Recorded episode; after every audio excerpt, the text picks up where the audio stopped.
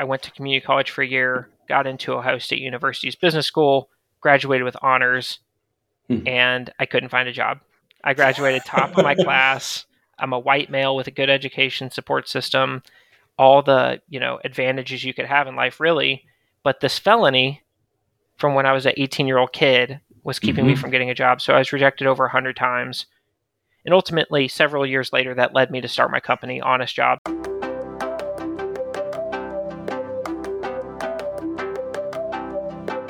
This is Found in the Rockies, a podcast about the startup ecosystem in the Rocky Mountain region, the founders, funders, and contributors, and the stories of what they're building.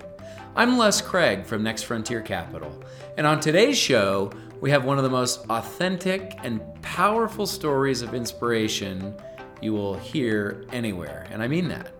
On today's episode, we have Harley Blakeman, who is the CEO of Honest Jobs, a company that Harley founded to help people impacted by the criminal justice system find meaningful employment. Harley, thanks so much for uh, joining us on the show today. Yeah, Les, thank you so much for uh, inviting me to be on. Yeah, we're excited. So, uh, to start off, why don't you tell us a little bit about your story, uh, who you are, where you grew up, and how you ended up in the Rockies? Yeah, absolutely. It's it's a long one, so I'll, I'll try and uh, condense it a little bit for this, but it's a good one. So hold on, everybody listening. All right, giddy up. Yeah, so uh, I've got a kind of a, a story that is pretty tragic, if you will, but it makes it a really great story. Is uh, grew up very very small family. My mom and dad were both kind of the black sheep of their f- families, where neither one of them really graduated college. My mother, in fact, didn't even finish high school. They both kind of ran away from their hometowns to do their own things when they were kind of 18 years old. And they found each other in, in Dallas, Texas. And, uh, you know, my mother had a son when my mom and dad met. That's my older brother. But other than those three, I really don't have, didn't have much of a family outside of them. Uh, I, I knew their families, but we didn't visit them often. They didn't come over. Like, it was like every three Christmases I would see someone else in my family other than my mom, dad, and brother. I lived in Dallas until I was like six. That's where I was born. Moved to Hope, Arkansas for like three years, which was fun. then I, I, I moved to a small town outside of Gainesville, Florida, called Keystone Heights, Florida, when I was about eight years old. And I, I lived there until I was probably uh, 17, 18. In Gaines, uh, in this small town, Keystone Heights, Florida, it was just my mom, dad, and my brother. I grew up in a trailer park. You know, I was lucky because I had food on the table, I had shelter, I had my mom, I had a family. Um, Mhm. But I was unlucky in the sense that it was just a really small town with no opportunity, didn't have money, lived in a trailer, all those things. Mhm. Um, then my mother lost like 80 pounds when I was 13, and she divorced my father after like 19 years of Mm. marriage. And when she divorced my father, she was also heavily drinking and started using drugs. So wasn't really a drinker, wasn't wasn't using drugs, lost this weight, started drinking, using drugs, divorced my father, and just disappeared from my life. She like Mm. literally left, and I didn't know where she was for like two years. Shortly after they got divorced, my father passed away in a motorcycle accident, completely unexpected. He was young. I think he was 41 when he passed away, so pretty young. And uh, it was just completely shattered my life. Like, okay, Mm. what do I do now? They're taking the home away that I lived in. I don't have any parents. Um, And how how old were you, Harley, at the time? yeah, when my father passed, I was 15. Wow. My holy older brother was 18. Uh, so I did Hmm. have my older brother, but my older brother was 18, and we were growing up in a town where there was no opportunity, and he had already started like experimenting with drugs and didn't really have plans to go to college. And I, Hmm. I think he took it really hard. I took it really hard, but he took it really hard as well, and he fell into depression and drugs. And I, I think I, uh, at the young age of like 15, I started taking Xanax and like was basically I didn't go into foster care. I didn't uh, get rescued by anyone. Hmm. Um, my dad's side of the family came down for the funeral, and my mom showed up to the funeral, and she actually told my dad's family that she was going to take care of me. Uh, Hmm. She was like, "I'm going to make sure it's okay." So my dad's family left thinking everything was okay. Well, my mom invited me to come stay with her, and uh, you know, her house was some dude she met at the bar. uh, and I was supposed to sleep on the couch, and there was like trash everywhere. There was no food. Like this was some guy that I didn't know. So like the second night, I just left. I was like, I, Wow. I'm, I'm not. I don't know this guy. I don't know. You don't have a car. You don't have a job. There's no food here. So I ended up going to stay with a friend, and honestly, for the next three years, I just lived on couches. I bounced around from couch Mhm. to couch, and uh, was basically a homeless teenager. Were you were you you were going to high school or were you just kind of in and out? I was at that time, but Okay. when I was 16, I stopped going. I dropped out of high school at 16 and didn't have transportation, didn't really have clean laundry most of the time. It was really Mhm. bad. And I was just abusing drugs. By the time I was 16, I was abusing Percocets and Vicodin and painkillers and drinking and really like didn't have anyone to let down. Like I know there was no one that was going to be disappointed in me. So I was just like not doing anything. I dropped out of high school and while I was 16, closer to 17, I started selling drugs, and it turns out I'm a natural born entrepreneur. I was pretty good at it. so, so you you put it you put those those natural born entrepreneurship skills to uh, to good use and and made a living. yeah, unfortunately, you know, that was the thing that there was ample demand for in my Sure. small town was people wanted marijuana, people wanted hmm Percocets and Vicodins and all this other stuff. And my brother knew a, a, woman, of course, I won't say her name, but a woman who was a registered nurse who could get a hold of lots of prescription pills for dirt cheap. And hmm she actually was getting them from the manufacturer down in Miami. Um, so I ended up started selling prescription pills, and that's where I really found that I could make a lot of money. So when I was 17, I started making thousands of dollars a week. Uh, I actually met a guy in Savannah, Wow. Georgia, and I started. He was the only person I sold to. So when I was 17, I was driving to Savannah, Georgia once a week, and I would sell him 400, 500 OxyContin at a time. but I would make like three, four thousand dollars a week selling to one person. holy um, cow. So this is a really long story. I'll try and cut to the chase, but No, I look. I, I really appreciate you sharing it, and and for our listeners that are probably like, where is this going to end up? yeah. You'll, so you'll see. yeah, Just hang on. You'll see. Yep. yeah. So so yeah. So I, I was selling drugs in Georgia. I turned 18. Two weeks later, I get arrested by the Chatham County Narcotics Department in Savannah, Georgia, Hmm. and I'm at 18 years old. First time ever being arrested. I get sentenced to 14 months in prison in Georgia, Oh, and wow. you know, no money for for a lawyer. They took all my money. They seized my vehicle, everything. Holy so cow. uh, I end up being sentenced to 14 months in prison, and in prison, uh, you know, there's a whole podcast I could talk about what prison's like. It was awful, uh, but uh, yeah, that's not this one. yeah, yeah. but while I was there, I got uh, really a, a new focus and direction. I read a ton of business books. I got my GED, and I came home motivated. I really wanted Mhm. to do better, and I also built a relationship with my dad's sister, who lived in Columbus, Ohio. Hmm. When I got out of prison, I went there. I went to community college for a year, got into Ohio State University's business school, graduated with honors, Hmm. and I couldn't find a job. I graduated top of my class. I'm a white male with a good education support system, all the you know advantages you could have in life, really. But this felony, from when I was an 18 year old kid, was keeping me Mhm. from getting a job. So I was rejected over 100 times. And ultimately, several years later, that led me to start my company, Honest Jobs. So that was the very long explanation to starting Honest Jobs, which is a national employment marketplace for formerly incarcerated people. And for your listeners that don't know, there's over nine, there's about 19 million Americans with a felony conviction, and this is their this is their life's challenge is like overcoming this felony. And one of the main ways it holds them back is in the workplace. So we've built this marketplace that's catered to to solving their problem, and we've gained some traction. So I'll stop because I know we're at eight well, Harley, already. no, I, I look. uh, First of all, just I, I want to just thank you for sharing that story. It's it's an unbelievable one, and and um, I mean, you, you, it, it says a lot about who you are as a person, what you've been through, where you've come as a founder, and I think most significantly, the inspiration and the motivation that you have, and the insight that you have to be to be the founder, to to to innovate in this space, and to to really have you know an amazing impact on on um, on this this major major problem facing uh, you know our country and the criminal justice system. What can you take us back to? You shared with me before previously about you know some of the some of the interview process, like how far it came and how close you got. Yeah. Is there anything you can kind of just share with share with us on that? Yeah, so like I said, I, I, I worked all through college, but they were like odds and ends, washing dishes, working at restaurants where a lot of companies don't even do background checks. But I was working Mhm. full time while going to school full time. Um, and I graduated with honors. I had a Six Sigma certification. So every like most of the jobs I applied for, I was getting at least first round interviews. Mhm. And in fact, my senior year, I had over 80 companies do second round interviews with me where I'm meeting with kind of the next step.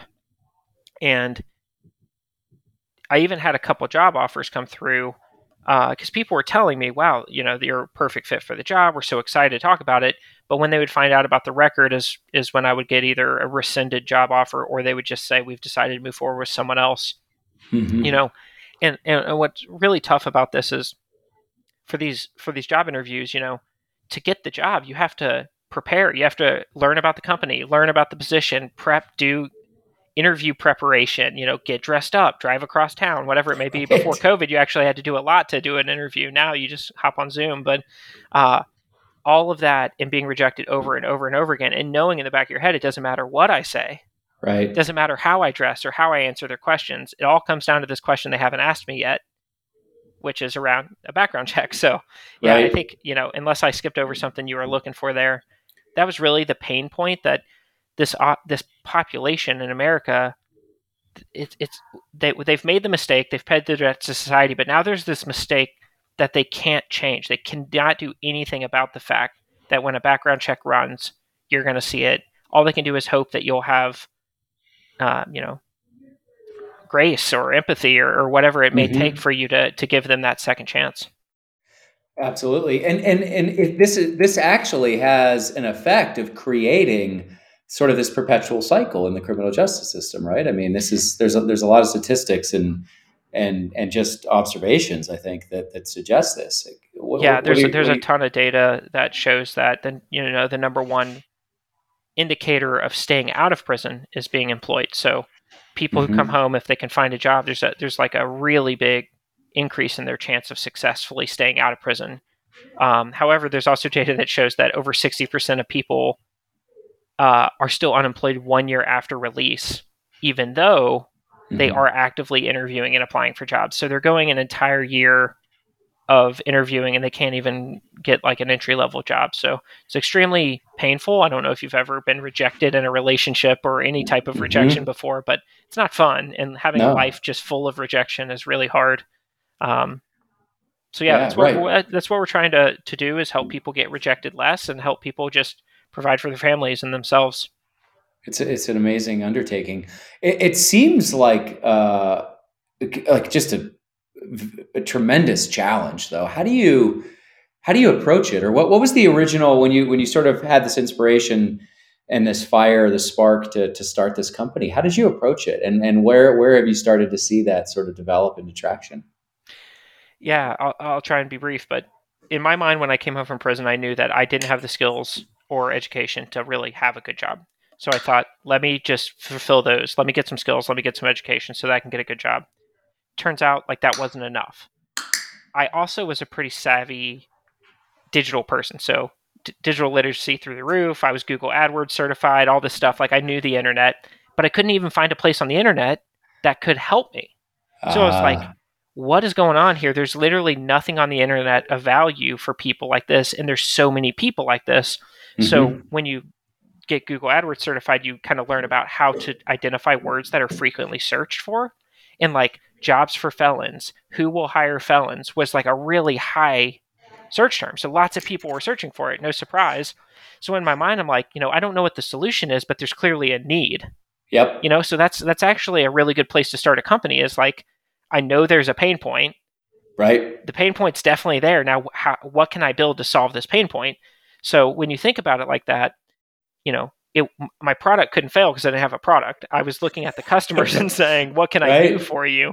And that kind of led me on a, a windy road that started with a, a an lms a learning management system. I was creating content that could help them rebuild their credit get into college find a job.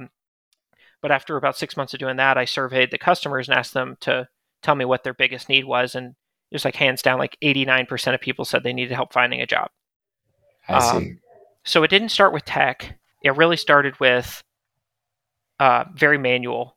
I, mm-hmm. I, I, found a manufacturing company uh, where I knew someone in HR. I said, they said, we hire people with records. We've hired lots of people out of prison. And they told me, we'll pay you $500 per referral. If we hire them, we'll give you 500 bucks. Mm-hmm. And I was like, okay, I've got a business. I don't, I don't know what it's going to look like. so sure enough, uh, maybe uh, a month later, they hired the first person I sent them, or the cool. one of one of the first people I sent them, and that was kind of how I got the idea of honest jobs going. And from there, I made many, many mistakes. I, you know, building a, a, a first version of a of a platform where employers could come to me to get this service, and I could hopefully help them fulfill their need. Uh, the version one was on a WordPress site. I had no idea what I was doing, and there's so many mistakes made. But now we're now we're you know three years later gaining quite a bit of traction and, and have a lot of success. So and we've helped yeah. a lot of people, so it feels really good. That's great. And so so initially thinking about this from the from the demand side is is that right? You were you were going after you were you were getting employers as customers and then trying to figure out the supply side for them. Is that is that fair? Yeah, yeah. The, the learning management system was only for job. It was only for people with records. They weren't even job seekers yet because I wasn't focused on employment. Surveyed them, oh, and see. when I found out that employment was their main problem, I was like, okay, there's tons of people out here that have this problem. Let me go talk to some employers. When I had an yeah, I had this employer who said, if you can, if you send us someone and we hire them, even if they have a felony, we'll pay you. And they ended up doing that. And uh, yeah, so uh, from the very beginning of Honest Jobs, quote unquote, which was focused on employment, I was very much working with employers first to, and then and then looking to fulfill their their needs. Interesting. And so on the employer side, is there are there initiatives or efforts or there's a desire specifically to to hire uh, folks well obviously there's there's work workforce shortages and, and demand there but i mean it, it sounds like there's there's employers that are saying we want to hire uh, people that have criminal records, or we want to hire people that are coming out of out of kind of reform. Yeah. So there definitely are companies who are very knowledgeable of the space and have been public about why they do what they do. Ben and Jerry's is one of them. They hire a lot of formerly incarcerated people to manufacture brownies and things that go in their ice cream. Chobani yogurt does this. Uh, Dave's Killer Bread is a company that was at one point exclusively hiring people from prison and they've done it rather successfully you know there's research that shows customers actually prefer buying from corporations that have programs like this because it shows you you know you're investing in the communities you you work in That's but right. when you when when you say it like this companies actually want to hire felons right the answer is no. The answer is no. but, yeah, I was, I was, I wasn't very soft in my delivery. No, it's okay. It's okay. But, that, but that's the question a lot of people have. It's yeah, like, why would yeah. companies want to hire felons? Well, that's not the question we ask. Mm-hmm. What, what, what we know that they want is they want to hire employees who will show up, who mm-hmm. will stay, and who are trainable, and employees who aren't um, expecting stuff to be given to them. Yep. Well, guess what? This population checks all of those boxes. There's research and data from government, from universities, from across the board that shows formerly incarcerated people don't expect raises. They don't expect you to give them the job at all. They're thankful when they get an entry level job because no I one see. will give them a job. Beyond that, they show up and they stay longer than employees without records. Mm-hmm. The U.S. military did a study that showed people they they did a, a multi year period where they let people with felonies into the military, and they studied it. And what they found was that people with felony convictions moved up the ranks faster and to higher ranks than people without, on average, the average person in. And, and that's a, a widely cited study. Um, so it's just, it's hard to believe because it's, it's counter to the American perspective no. on people with a record. But when you look at the data, it's there. And, and we, we have that data too from our customers. So that's really the education process. And it, it's extremely valuable when you look at it from that perspective. It makes it makes total sense when you when you frame it that way. I mean, they are they're earning that opportunity every day. Every day when they show up for work, they're earning it, and that's and then that's something that is not not common across most you know crosscut of sadly of American society. You know? Yeah, and there's also you know the trend over the last probably five ten years has been people are job hopping. You know, young people especially they get a job they want to move every six months to every year or two, and you know I don't I don't necessarily blame them, but these people they don't have the option to job hop because no one will hire them. So when you get someone like this, you could be you could get someone that sticks with you for two or three years. You could get someone who sticks for you for twelve or thirteen years. You know, uh, and that's I can tell you just from my small time running this startup, it, it, having it loyal employees is is very beneficial. So um, the the last thing I'll say is very it's not the reason companies do this, but it is beneficial. Is there's also ta- federal tax credits, so you can get up to nine thousand dollars in tax credits for every person you hire with a felony. Uh, oh, so wow. uh, many businesses, especially kind of profitable s- small and medium sized operating businesses, uh, will hire from this population because they can end up writing off, you know, four hundred thousand dollars in taxes or something because they hired sure. from this population. So Sure, very cool. And what about uh, state by state? Are there are there some state states that uh, have incentives and promotions as well, uh, in addition to the federal incentives?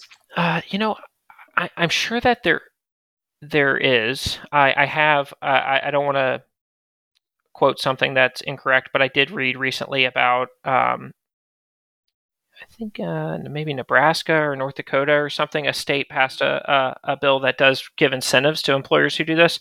But what we are seeing more and more is the kind of from a different angle is punishment for not considering them, which ah. I'm not I'm not a huge proponent of because I just don't really believe that like ban the box laws and laws that say we're going to fine you if you. The truth is, is it's not a protected class, so the businesses with money will always be able to weasel their way out of punishment. Uh, and I don't think it's the best way to solve the problem either. We really got to figure out how do we make this palatable for employers, and when we do that, they'll they'll, they'll hire them. you know, right, I, right, you know, exactly. I, and that's what we're aiming to do. We're aiming to educate and make the processes simple enough to where any employer can hire someone with a record without risk or or fear. That, that makes sense. And and speaking of that, um, how have you thought about sort of some of the fundamental principles of of what, what you do as a company in terms of your own hiring. Have, have you hired any any folks with uh, criminal backgrounds at Honest Jobs?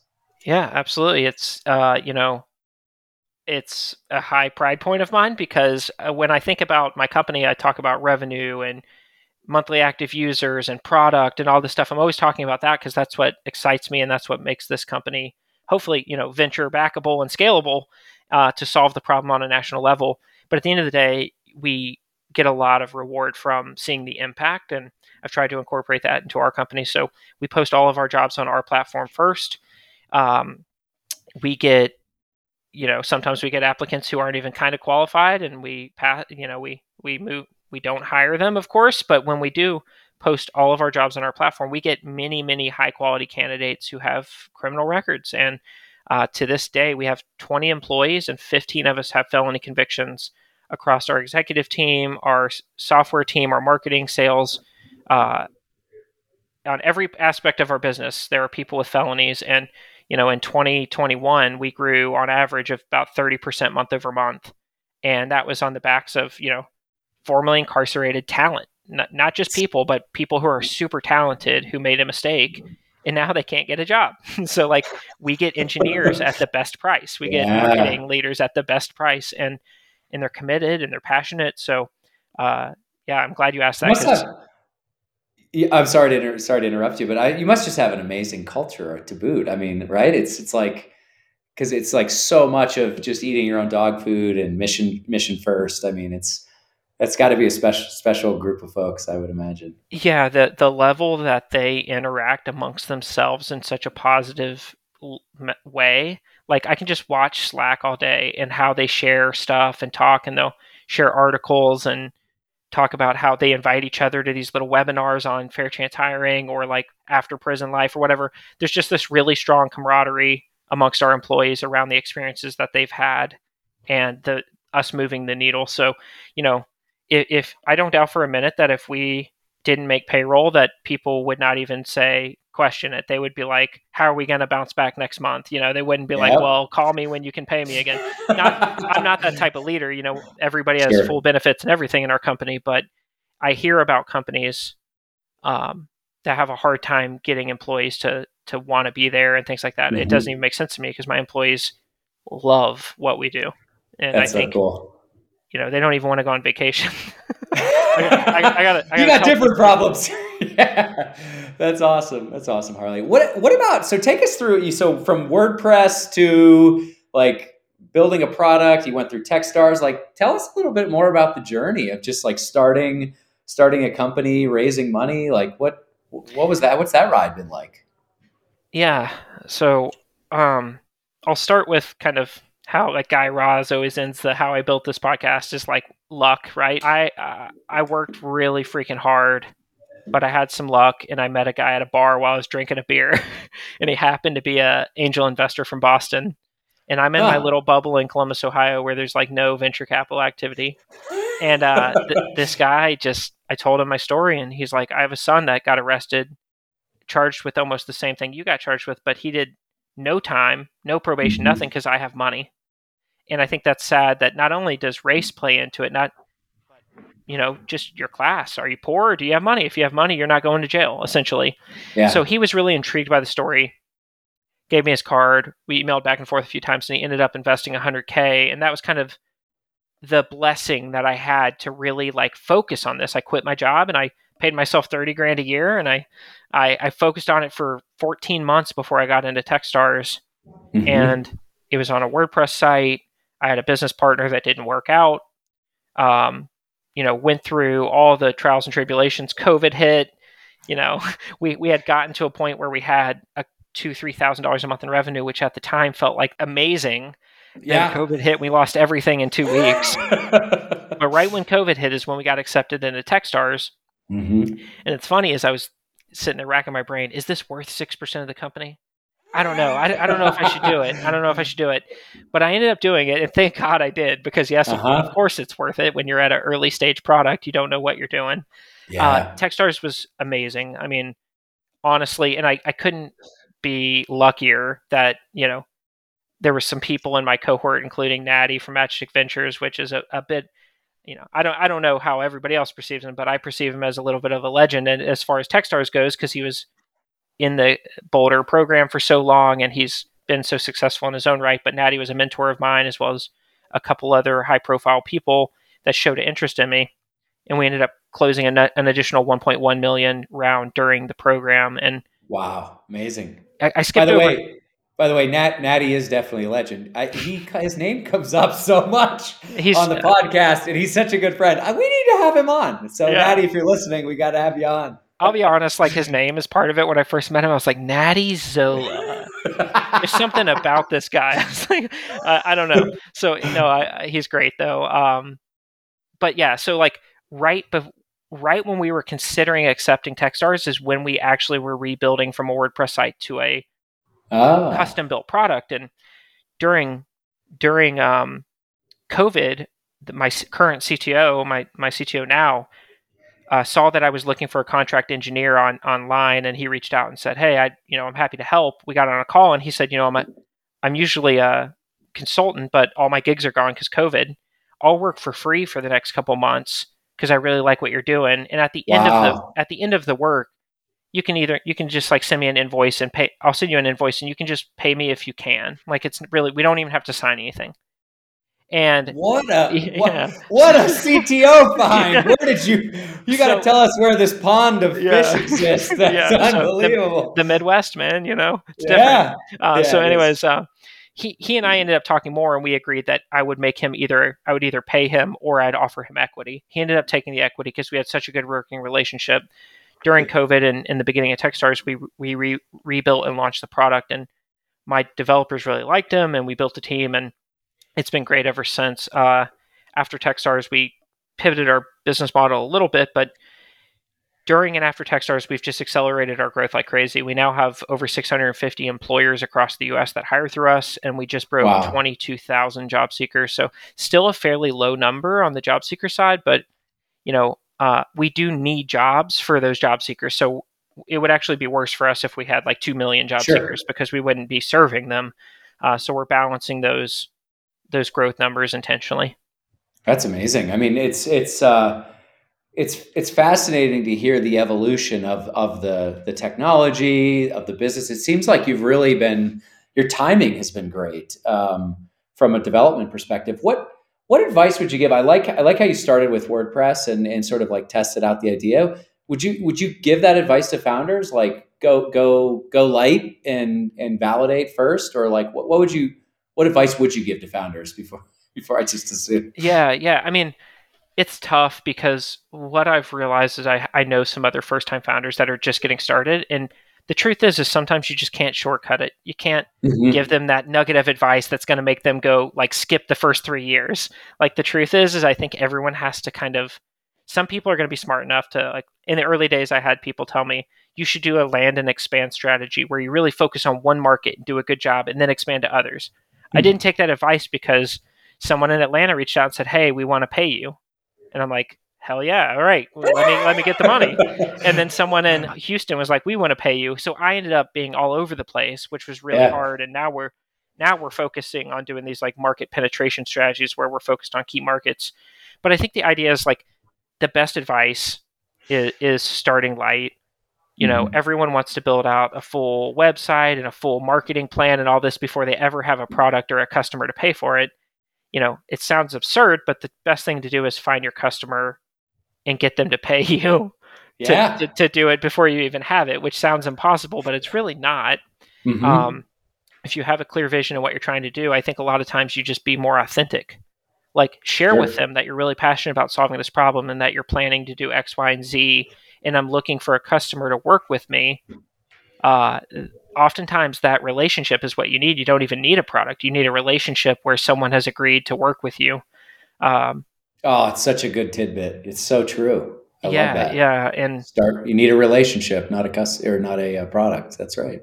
Yeah, because those relationships are, you know, that's how most business happens. And of course, to scale that, though, you need a product. And sure, often, yeah. oftentimes, you know, startups fail because they're scaling something that isn't uh, isn't right. So getting it yeah. right is more important than getting it to scale. And I think you know, if you build a if you, if you raise a fifty thousand dollars safe and you build a product, you probably just burn through fifty grand and you still don't know exactly what your customer wants. So uh, yeah, I I can definitely identify with that as a, as a founder for sure. so yep. uh, of course we're still learning how to do product right and when to build versus when to just you know hack together something for testing purposes. But mm-hmm. uh, oftentimes hearing from someone, getting them to buy in early is is the fastest way to revenue, um, and much more cost effective, um, for sure. Mm-hmm. What about what about advice on advice to founders on uh, finding that sort of like technical counterpart, that CTO or co-founder? Because I, I, I find, I mean, you are the epitome of like a mission-driven founder that like experienced the pain point, knows knows what you want to go after, but didn't didn't have the technical background and I, I see that I think more more often than the opposite, which is like the technical person that's like looking to build something really cool and looking to be inspired. So what advice would you have for founders that are looking to you know find that technical counterpart? Yeah, I, I think you can't um, you can't rush it. You need to know basic knowledge about what you actually need now and then what you're going to need if it's successful because oftentimes people will they'll look for what they need if it's successful and mm-hmm. they don't need that now yeah they're actually going to way overpay for something that is not what they need now or they're going to get something that this is also equally like a lot of founders, especially in college and stuff. They're like my CTO and my COO and my C this, and it's like four dudes that are all freshmen in college. And it's like the truth is, is if your company is successful, like you're screwed because you've got these yeah. people who have never managed anybody, they've never launched a product, like. It's but they're fun. really good at making PowerPoint slides yeah, and, and pitching and it at a pitch night. Yeah, and, and it's a lot of fun. But yeah. the truth is, is like one of the things that I just I can't emphasize enough is if you raise money, if you raise money, please invest in a lawyer to talk about your founding documents and how to structure your company. Because I can tell you, it cost me ninety thousand dollars. I made the the mistake of raising money on a safe without ever getting lawyers involved, and I ended up buying out my business partner. And uh, although I can't speak to what happened, it, it's mm-hmm. just you need a vesting schedule mm-hmm. to make sure that it, when you bring in co-founders that somebody can't just say, "Well, now that I signed the document, I'm going to go home and do nothing for the next year." And you're gonna, and I'm gonna own a third of the company because yeah. so, so I think so that true. I think that's really it. Is it's a journey. You're gonna learn a ton, and just trying not to give people huge amounts of equity unless they are clearly you, they've earned that right by expressing to you their passion right? My cto worked for free and told me that i could pay him when i had the chance. So and i got we passed work, the test. Yeah, i got to work with him for months before he wanted to sign the docs. And the truth is is in the early days you don't need a a cto who's going to need 30% ownership of the company or 20% ownership. In, in fact what you need to do is is rough it and kind of learn and find someone who when a CTO who is that caliber runs into you and they love what you're working on and they're they're like passionate about it, the the relationship will probably naturally work itself out. But I'd just be weary of anybody who wants to sign a document after talking about it twice. You know, like yeah. build that relationship. You need to mm-hmm. have a dozen conversations with somebody before you sign a co-founder agreement and, and always do a vesting schedule. So Sage if you don't advice. know what vesting schedule is, start there. Read. Yeah. Very cool. What about uh, any exciting kind of what's in store, like with with growth, or you know how how user engagement has been, you know, improving, how revenue's been improving, like what's what's coming in 2022 for for Honest Jobs? Yeah. So being from the Midwest and not being like uh, having a ton of money from the beginning, we were kind of very low investment in the early days we were focused on proving that people will pay for our product and that they'll stick around and keep paying and we and we did prove that to a certain extent but we always had a very small team no marketing budget. And when we got our last investment uh, we were able to slow down a little bit and think about what are the other health metrics around our, our platform including uh, you know how many jobs are people posting? How many people are applying for those jobs? How many people are getting hired? Um, now that we knew people would pay for it, let's make sure that they're getting the best experience they could get. Um, so really excited to report that after actually right at the beginning of 2022, we we changed our business model to where anyone any employer can post unlimited jobs for free. Mm. Now we have a, a, a sponsorship model where you can sponsor your job. You can put a budget behind it. We always knew that we would get to this point, but it was just it, it required a lot of custom engineering and it wasn't required for us to prove our business model and raise money, so we didn't do it in the beginning. Now that we are kind of at a certain level of credibility, it was worth the investment on the engineering side. So now people can post all their jobs for free, then they can sponsor jobs, and we make money that way. Huh. And and what we're seeing is we went from an employer on average of posting about 1.8 jobs per employer, so very low engagement, now to over nine jobs per employer on average. Wow. And that's just in a short period of time. We also have done some really cool stuff where we're integrating with applicant tracking systems. So, for instance, PepsiCo has 1,500 jobs with us. You know, uh, we have Koch wow. Industries has like 900 jobs with us, and these are through API integrations. So we're, we're if you think about Indeed and ZipRecruiter, not a lot of employers are actually logging in and posting one job at a time. They're mm-hmm. integrating to where there's a massive amount of jobs coming in automatically. Sorry. Um, and we've really invested in standing up scalable stuff over the last mm-hmm. year. So we have a new partnerships API. This is probably what I'm most excited about is you know, we're talking with the other leading job boards about offering our technology in their app. Wow. Uh, without giving them our secret sauce, they can plug into our API and they can their users can get some of the same experience they get with us, but in their app. Huh, and and, and, and, there's a whole conversation around how that works. But we've rolled out some cool features where job seekers can see uh, not only how likely are they to get a certain job before they apply, but they're able to see how many formerly incarcerated people have already been hired with this employer. So there's some, some so, transparency, there. some transparency, yeah. some social proof, and there's That's never cool. been anything like this ever. Like I spent years looking for it, as well as millions of other job seekers tell us all the time, like, I can't believe this exists. I'm so glad I found it.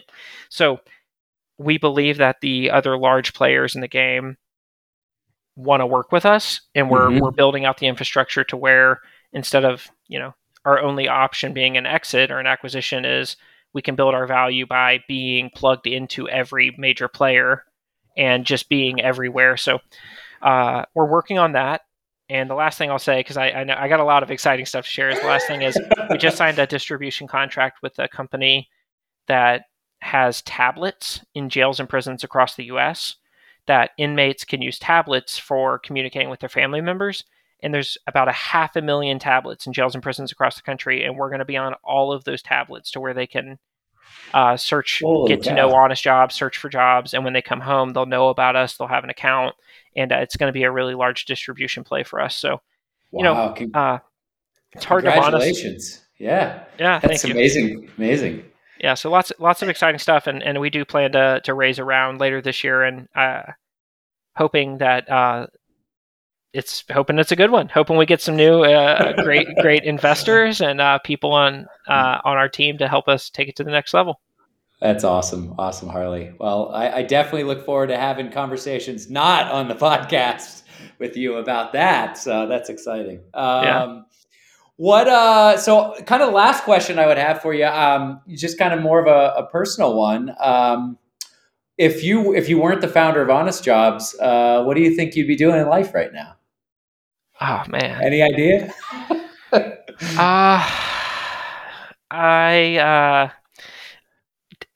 at risk of someone stealing the best idea ever, I'm going to pitch it. I'm going to give you the 30 second. I'm going to give you the 30 second pitch. All right, All let's hear it. All right. So imagine imagine Shark Tank Uh huh. mixed with Survivor Okay. mixed with Silicon Valley the TV show.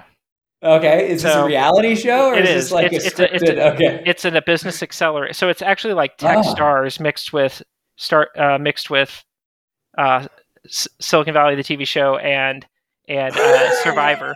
So it's called Startup Island and it's actually a fund where we invite founders to come live on the island, but it's a reality show where we we we invest in them, but we have challenges each day, like Survivor. And then they also like there's drama. You know, we invite on young founders that are like sexy to like get in little fights and stuff with each other. Uh-huh. uh-huh. but think about it, because the value of Shark Tank is that the world sees you. Yep. So this is a whole se- a season long thing where we invest in like consumer product companies, and they're on an island, and it's gonna be a huge hit. So let me know if you know any, if, if if you know anybody that wants to be an LP in the fund. It's a fund. Okay. It's called Startup Island, and it's also All a right. TV show. Well, yeah, I'll uh, I'll definitely watch. I don't know if I'll invest, but uh, what a I mean, what a great uh, what a great way to end on just sort of the uh, the fun and creative person that you are. I Yeah, love that I mean, idea. the truth is, is I'm doing honest jobs, and this problem is big, and it's going to take Yeah. a while to solve it. So maybe that'll Very be my cool. retirement business. Very cool. Awesome. Well, I just want to thank you again for telling your story, for sharing, and just the the the honesty and the transparency, and and, and for being on the show today. It was so much fun. And would you uh, would you please tell the audience a little bit about where they can find more about you and Honest Jobs online? Yeah, so for me, LinkedIn is my spot. That's where I'm, I'm a little famous on LinkedIn, if you will. Uh, Harley Blakeman on LinkedIn. I post a lot about fair chance hiring and, and, and why we should hire formerly incarcerated people. And then for the company, the main thing to remember is that it's honestjobs.co. Um, if the guy who owns honest, honestjobs.com is listening, please sell it to me. I've been trying to buy it for a long time. uh, And be kind. so I'm trying, yeah, and be kind. I'm trying. I- I'll eventually get it, hopefully. Uh, but it's honestjobs.co. You know, we're on all the major social platforms as well. So please follow us and uh, check us out. And Harley, speaking of your LinkedIn, I have to say it because the first time somebody ever told me about you, and I looked you up on LinkedIn and looked up your career history, your first job ever, drug dealer on Yes. LinkedIn. I love it. I and love I have. HR professionals all the time reach out to me and, and tell me how amazing it is because I even talk about managing accounts payable without use of force or violence and and all, all types of all types of stuff. So it's uh yeah, I, I try to have a, a bit of a, a character, if you will, on LinkedIn. It, it's working. So It's it's amazing. Well, thanks again. So great to have you on the show. Keep up the amazing work. absolutely, thank you, Les.